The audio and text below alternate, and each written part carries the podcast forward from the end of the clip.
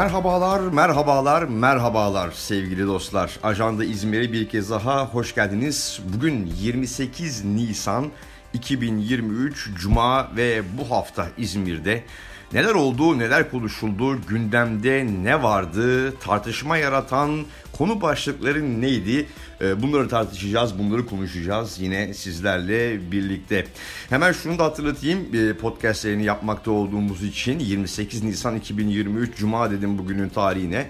Ee, bu yayınımızı e, şu anda bulunduğumuz tarihten çok böyle marjinal şekilde ileri bir tarihte dinleyecek olan dinleyiciler, e, dostlar olursa tabii bu anlattıklarımız belki e, saçma gelebilir onlama onlara. Çünkü bir e, anakronizm olacak böyle bir durumda.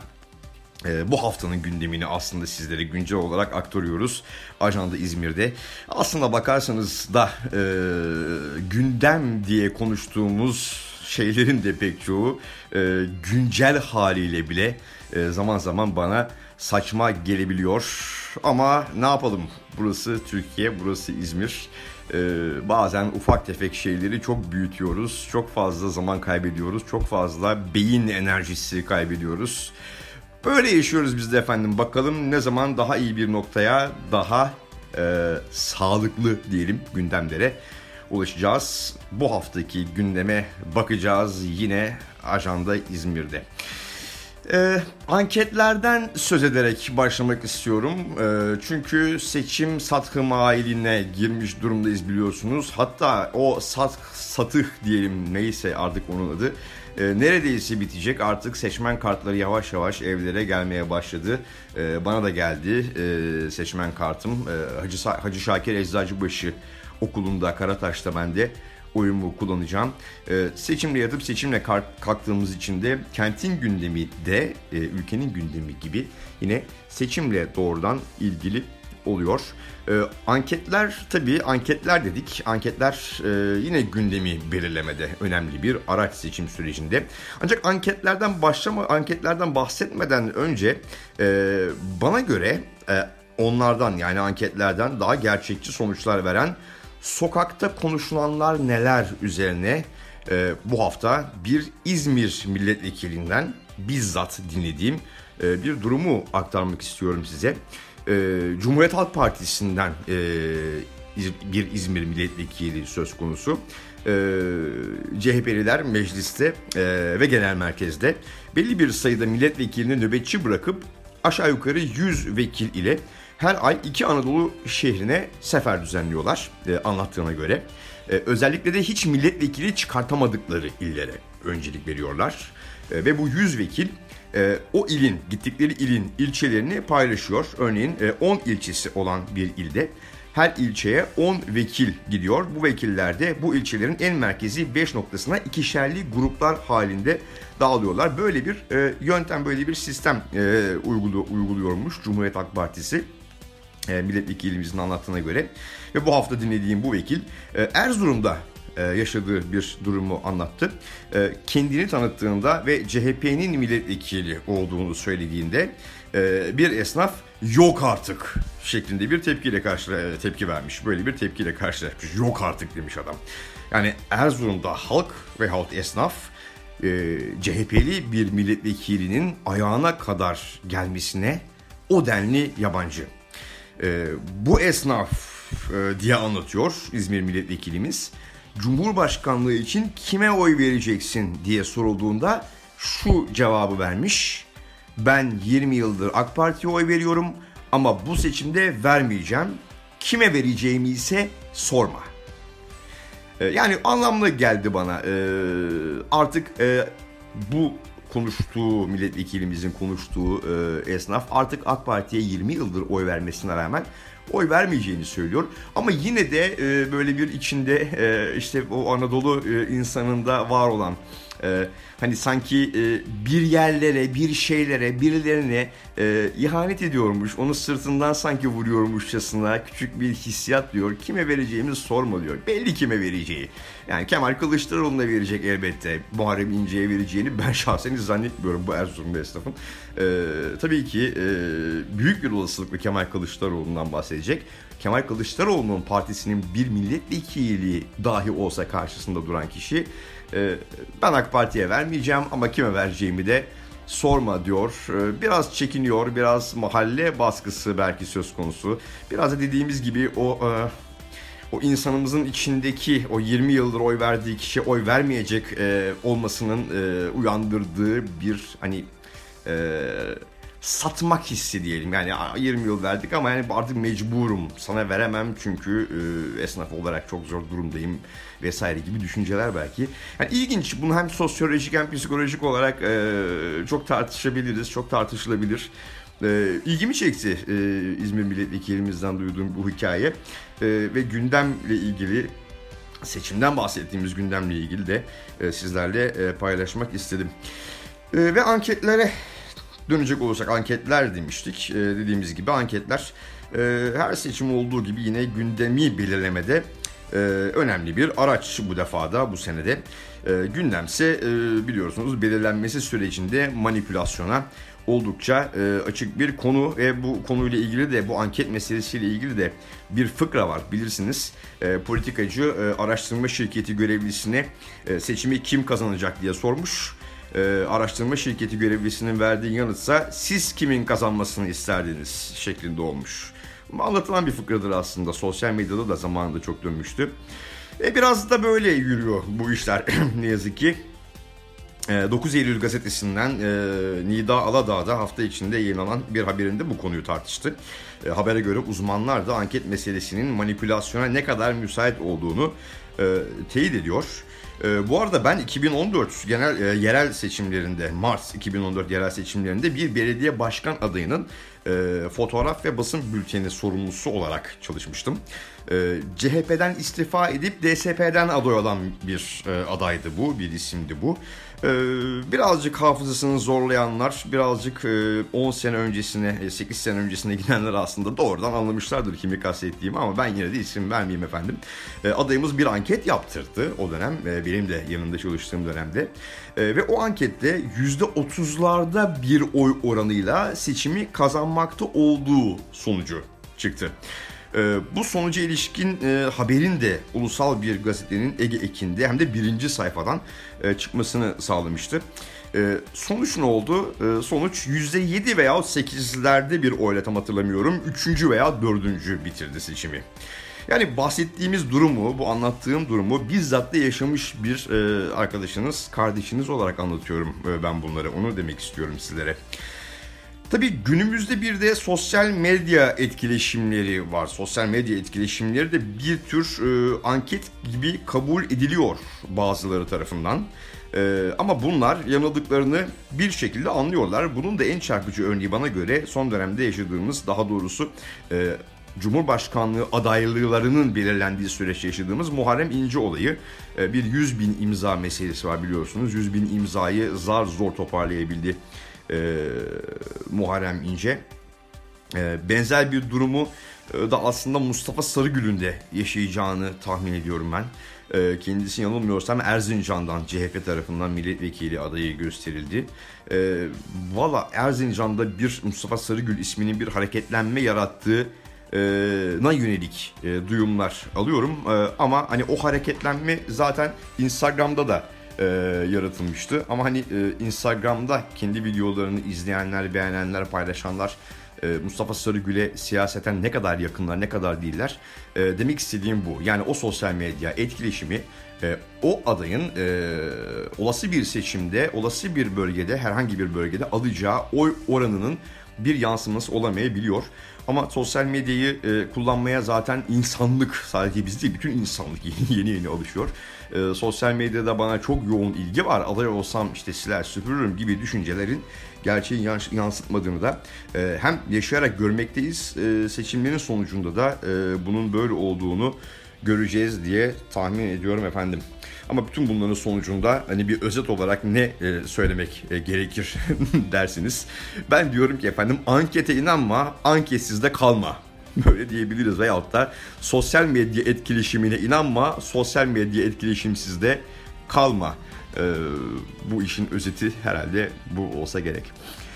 Geçtiğimiz hafta, e, daha doğrusu önceki haftadan devam eden bir haber, bir gelişmeye e, değinelim e, ve bu şekilde devam edelim Ajanda İzmir'e.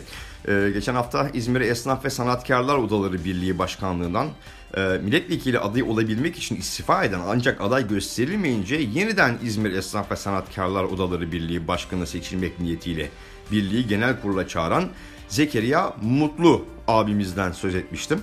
Ee, ya bu arada bu birliğin adını söylemekte de hep çok zorlanmışımdır ben. Yani İzmir Esnaf ve Sanatkarlar Odaları Birliği. Yani esnaf değil, esnaf ve sanatkar, oda değil, odaların birliği. Ee, böyle gidiyor 1, 2, 3, 4, 5. 5 kelime. V'yi de sayarsak 6 kelimeden oluşan bir isim. Ee, bu arada Zekeriya e, Mutlu'dan önceki birlik başkanı Mehmet Ali Susam da bu birliğin isminin e, yanlış söylenmesine çok kızardı. E, onu hatırlıyorum e, 2000'li yılların başından. Neyse efendim Zekeriya Mutlu e, birlik başkanı böyle daha iyi. Birlik başkanlığı diyeyim. Bir kere İzmir Esnaf ve Sanatkarlar Odaları Birliği dedikten sonra birlik diyerek devam edeyim. Önce yorma çizisi sonra mem gibi. e, birlik başkanlığına dönmek arzusuyla Zekeriya Mutlu e, bir genel kurul çağrısı yaptı. Bunu geçtiğimiz haftaki Ajanta İzmir'de sizlere aktarmıştık. E, ama bu sefer de bir rakip çıktı karşısına. İzmir Ayakkabıcılar Odası Başkanı Yalçın Ata da e, birlik başkanlığına e, aday olduğunu duyurdu. Yani Zekeriya Başkan istifa etti, aday olamadı, geri döndü. Güle oynaya tekrar birlik başkanı olacak diye bir durum söz konusu değil. E, bir rakibi olacak, bir rakiple yarışacak. E, Yalçın Ata ile İzmir Ayakkabıcılar Odası Başkanı Yalçın Ata ile e, yarışacak. E tabi en başından beri geçtiğimiz hafta da bunu ifade ettim. Çok gülünç bir süreç olarak değerlendiriyorum ben bu süreci dostlar. Cidden yayınımızın başında söylediğim gibi e, ileriki bir tarihte bir anakronizmin çerçevesi içinde bu yayını dinleyenlere belki saçma gelebilecek ama zaten bugün şunları konuşurken bile çok saçma, çok gülünç geliyor bazı şeyler. Ya şimdi bir düşünün. E, Frankfurt Esnaf ve Sanatkarlar Odaları Birliği'nde ne bileyim e, Zürih Esnaf ve Sanatkarlar Odaları Birliği'nde Böyle şeyler oluyor mudur? Bilmiyorum açıp bakmadım, araştırmadım ama hani e, ben hiç zannetmiyorum e, böyle tartışmaların, böyle süreçlerin yaşandığını. E, basit yani gülünç ve hatta saçma geliyor e, bana. Yani İzmir'in hani bir dünya kenti İzmir vesaire konuşuyoruz yani dünya kenti İzmir'de e, önemli loncalar, önemli meslek teşkilatlarında böyle şeylerin artık böyle durumların artık yaşanmıyor olması gerekiyor kanımca. Bu hafta çok eski ve artık çözümsüzlüğü de kabak tadı veren e, İzmir'in bir diğer konusu yine tartışıldı. E, Karşıyaka stadı meselesi. Şimdi öncelikle şunu ifade edeyim. Benim çok sıkı bir Göztepe'li olduğumu herkes biliyor. O yüzden işte Engin bu konuyu konuşurken taraf yer davranır vesaire gibi düşünceler içine lütfen girmeyin. Ben Göztepe'liyim ama Karşıyaka'yı da severim. Ee, Göztepe'nin en gerçek ezili rakibi ve ebedi dostudur efendim Karşıyaka. Ee, bu nedenle Karşıyaka'nın başarılı, başarılı olmasını, Göztepe ile aynı liglerde yer almasını isterim. Ee, ve böylece eski derbi günlerine de e, dönebiliriz. Ve hani her şeyden ötede e, bağımsız bir gazeteci olarak konuştuğum için e, hani bu konuda da e, bana güvenebileceğinizin e, teyidini size vermek istiyorum. Bunu bir ifade edeyim Karşıyaka stadı meselesine e, girmeden önce bir Göztepe'li olarak. Yani taraf gir konuşmayacağım. Bunu bilin yeter. Hatta ve hatta Karşıyaka'dan taraf konuşacağım efendim kendi açımdan hiç kaygınız olmasın. Olay şuydu. E, AKP'nin İzmir milletvekili adayı ve aynı zamanda mevcut Gençlik ve Spor Bakanı olan Muharrem Kasapoğlu dedi ki geçtiğimiz hafta 40 küsür stat yaptık. Daha da yaparız. Karşıyaka stadını da yapacaktık ama CHP'li yerel yönetim engelledi. Bu anlama gelecek bir açıklamada bulundu hafta içerisinde düzenlediği basın toplantısında. Ee, Büyükşehir Belediye Başkanı Tunç Soyer de neyi engellemişiz, kim neyi engellemiş, Allah Allah, hmm, bilemedim gibisinden çok kısa bir tepki verdi. Zannediyorum konunun kendisine sorulması üzerine. Olayın geçmişini e, Karşıyaka Spor Kulübü kongre üyesi olan bir yakın arkadaşımdan birkaç kez detaylarıyla dinlemişliğim var benim. E, olayın dinamiklerini madde madde sıralayarak özetleyebilirim size. E, bunu yapacağım zaten. E, birincisi ve en önemlisi bana göre. Karşıyaka Yelken Kulübü'nün bulunduğu mevkide olan e, eski Karşıyaka sahasında inşa edilmesi düşünülen stadı bölgede yaşayan ve refah seviyeleri ciddi biçimde yüksek olan vatandaşlar istemiyorlar. Benim en önemli gözlemim bu Karşıyaka ile ilgili. Yani Karşıyaka yalısının zenginleri 15 günde bir 10-15 bin kişilik bir taraftar grubunun gelip de mahallelerinde dolanmasına karşılar. Bana göre stadın yapılamamasının en önemli nedeni bu. Muhtena semtin üst sınıf sakinlerinin karşı çıkması. İkincisi, ikincisi bu muhtena semtin bu üst sınıf sakinleri karşıya kadar %50'lerde 60'larda oy olan CHP'ye de hakimler. Arazi CHP'li belediyede olduğu için de burada bir stat projesinin gerçekleşmesini kolaylıkla e, lobi yaparak vesaireyle engelleyebiliyorlar. E, üçüncüsü arazi kamunun yani iktidar partisinin kontrolündeyken AKP de buraya bir stat yapmak konusunda çok istekli davranmadı. Bu da bir gerçek. Bunu da ifade etmemiz gerekiyor. Çünkü onlar da kendilerine oy vermeyen karşı yakalıları kendilerince cezalandırıyorlardı efendim. Dördüncü ve son olarak Tunç Soyer'in bu hafta yaptığı açıklamayı vereceğim. Karşıyaka stadını biz yapacağız şeklinde bir açıklaması oldu Büyükşehir Belediye Başkanı'nın. Bunu Tunç Soyer'in ağzından işiten Karşıyakalılar elbette eminim ki bu cümleyi unutmayacaklar ve sürekli hatırlatacaklardır. Bundan eminim, bunda hiç şüphe yok.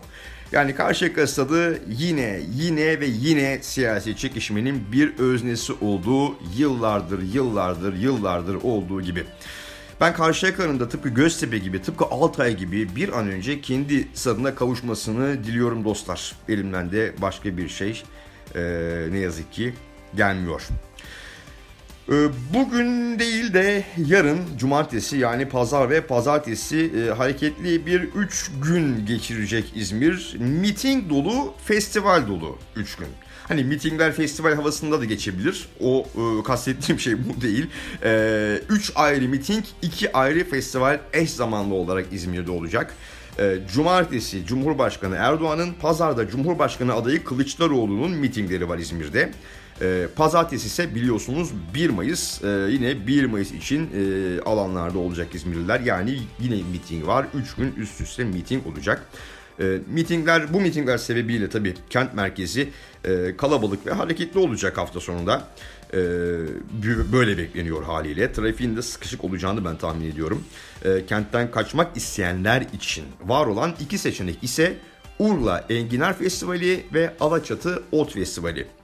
Alaçatı Ot Festivali 27 Nisan'da yani dün başladı. Pazar günü sona erecek. Ee, Urla Enginar Festivali ise 28 Nisan'da yani bugün başlıyor. Ee, o da pazar günü yine sona erecek aynı gün. Ee, bu arada bu iki festivalin neden eş zamanlı yapıldığını da ben anlayabilmiş değilim dostlar. Yani çok önemli ve birkaç yıl olmasına rağmen başlayalı e, marka haline gelebilmeyi başarmış iki festivalden söz ediyoruz. İzmir'in iki marka festivalinden söz ediyoruz. Bu iki festivali aynı güne koymak aslında kendi bacağına biraz kurşun sıkmak anlamına geliyor bana göre. Ee, biraz en azından bir hafta, bir, birkaç hafta e, aralıklı bu festivaller e, takvimlendirilseydi çok daha iyi olurdu diye düşünüyorum. Futbolla bitireceğiz. Yine her zaman yaptığımız gibi ajanda İzmir'i. Ee, geçtiğimiz hafta pazar günü e, bayramın son günü akşamıydı. Altay ve Göztepe bir bir berabere kaldılar. Ee, geçtiğimiz hafta da bu maç öncesiyle ilgili e, durumları, son gelişmeleri sizlere aktarmıştık. Ee, tabii gergin bir maç oldu. Yani gergin derken e, baktığınızda her şey yolundaydı. E, Altay tribünleri, Alsancak Stad'ın tribünleri e, yaklaşık 148-150 gündür 5 aydır ilk defa tekrar e, taraftarlarla buluştu e, ve güzel bir ambiyans yarattı Altay taraftarları. Göztepe taraftarları alınmadı maça. E, ilk maçta yapılan hata tekrarlanmadı. Gerçi ben Göztepe taraftarlarının bir olaya sebebiyet vereceklerini düşünmüyorum. Düşünmek istemiyorum. Böyle bir şeye inanmak istemiyorum ama belki ne olur ne olmaz düşüncesiyle valilik ilk maçta Gürsel Aksel'deki maçta yaptığı hatayı e, yine bir hata olacak düşüncesiyle, bunu yapmak yine bir hata olacak düşüncesiyle e, tekrarlamak istemedi. Maç 1-1 bitti. Futbol kötüydü. E, her iki takımda da özellikle Göztepe'de e, gereksiz bir gerginlik, gereksiz bir stres vardı. Tabi böyle maçlar kolay maçlar değil.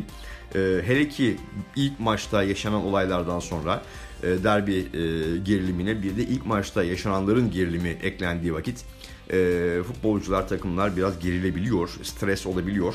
E, bu gereksiz gerginlikle e, futbol çok keyif verici bir e, nitelikte değildi.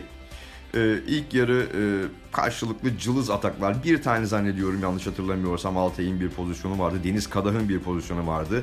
Göztepe kalecisi Arda başarıyla kurtardı. Ee, ikinci yarıda Göztepe'nin biraz daha e, oyuna hakim olduğunu söyleyebiliriz. Ama yine de e, modern futbola, e, takım oyununa e, yakışan organize e, ataklar göremedi Göztepe. Ara ara Altay çıkışlar yaptı. E, Göztepe ataklarının arasında e, uzun toplarla, ani ataklarla çıkmaya çalıştı. Ve bu ataklardan birinde de e, Göztepe kalecisi Arda'nın müdahalesiyle e, bir penaltı kazandı Altay. E, bu penaltıyı e, Altay'ın tecrübeli forveti Marco Paixao gole çevirdi. Ve böylelikle Altay formasıyla 100. golünü de atmış oldu Paixao.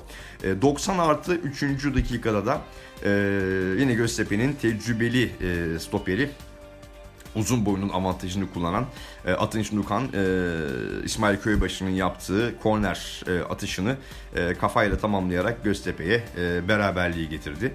Aslında iki takıma da yaramadı. Ne Altay düşme hattıyla e, arasını tam olarak açabildi bir puanda ne Göztepe e, dördüncü, üçüncü sıralara e, yaklaşabildi. E, ama e, bir taraf kazansaydı diğer taraf için iyi olmayacaktı. Birer puanla ayrılmak, e, sıfır puanla ayrılmaktan iyidir diye düşünüyorum.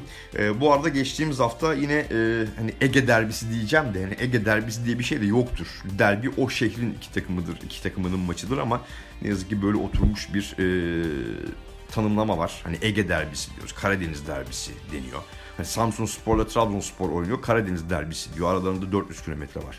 Hani e, aynı şehrin takımı olması gerekiyor.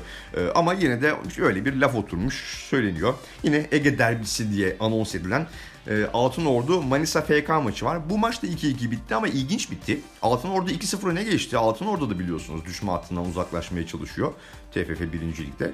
E, 2-0 öne geçtikten sonra Manisa Spor işte ben playoff çizgisinden kopmayacağım coşkusuyla e, bastırdı bastırdı 2 gol birden attı ve e, Altın Ordu 2-0 öne geçtiği maçtan 2-2'lik beraberlikle e, ayrılmış oldu. Ee, Karşıyaka geçtiğimiz haftayı beraberlikle kapattı ancak Karşıyaka ile ilgili bu maç skorundan da önemli bir durum var. Ee, önemli bir gelişmeyi de takip ediyor Karşıyakalılar. Ee, amatörden 3. lige yükseltilen takımlar nedeniyle e, 3. lig playoff hattında yer alan takımların doğrudan 2. lige yükseltilmesi olasılığı konuşuluyor bu ara. E, bu, ve bu gerçekleşirse ve Karşıyaka Ligi ilk 6 içerisinde bitirirse e, doğrudan ikinci lige yükselmiş olacak. Bu e, fırsatın da eğer e, bu karar çıkarsa bu fırsatın da kaçırılmaması gerekiyor. Dolayısıyla Karşıyaka'da ilk 6 6. sırada şu anda 3. ligde Karşıyaka e, bu pozisyonu mutlaka koruması dolayısıyla puan kaybetmemesi gerekiyor. E, hangi maçlarda kimlerin puan kaybetmemesi gerekiyor? E, haftanın maçlarını da aktaralım son olarak. Bu hafta Göztepe Adana Spor maçı olacaktı. Adana Spor ligden çekildiği için Göztepe haftayı maç yapmadan geçirecek ve doğrudan bir 3 puanı hanesine yazdıracak. E, ve böylece 57 puanı yükselecek. Altay Bolu Spor deplasmanına gidiyor. Zor maç, önemli maç. Altay'ın düşme hattından kurtulmak için puan kaybına tahammülü yok. Bolu Spor'da e, playoff hattına doğru ilerlemek istiyor. Bence e, bu haftanın TFF 1. Lig'deki en ilginç maçlarından biri olacak. Altay Bolu Spor maçı. Altın Ordu Bornova'da Bandırma Spor'u ağırlıyor. Benzer özellikle bir maç. Altın Ordu tıpkı Altay gibi düşme hattından uzaklaşmak istiyor. Bandırma Spor son haftalarda aldığı kötü sonuçları telafi edip playoff'ta kalmak istiyor. Yine çekişmeli geçecek bu da. Karşıyaka ise playoff'taki rakibi Ordu Spor'u konuk edecek. Karşıyaka'nın hiçbir surette puan kaybetmemesi gerekiyor. TFF 1. Lig'e yükselmeyi hedefleyen e, 2. Lig'deki Buca Spor 1928 ise Zonguldak Kömür Spor ile Buca'da karşı karşıya gelecek bu hafta. Ajanda İzmir'i futbol programıyla, futboldaki maç takvimiyle, maç programıyla e, bitirmiş oluyoruz bu haftada sevgili dostlar. Ee, İzmir'de bu hafta aşağı yukarı bunlar konuşuldu. Daha bir sürü şey de konuşuldu tabii ki. Yani bizim anlattıklarımız da elbette sınırlı değil ama e, bizim seçtiklerimiz kentin gündeminden sizler için bunlardı. Efendim e, teşekkür ediyoruz. E, bugün de bizleri dinlediğiniz için İzmir kent gündemini e, takip etmek için bizi tercih ettiğiniz için. E, önümüzdeki hafta yine e, seçime de yine bir adım daha yaklaşmış olarak e, şu andan belki öngöremediğimiz gelişmeleri değerlendirerek sizlere aktararak yine Ajanda İzmir'le karşınızda olacağız. Güzel bir hafta, güzel bir hafta sonu öncelikle ve devamında güzel bir hafta geçirmenizi diliyorum. Önümüzdeki hafta görüşmek üzere. Hoşçakalın.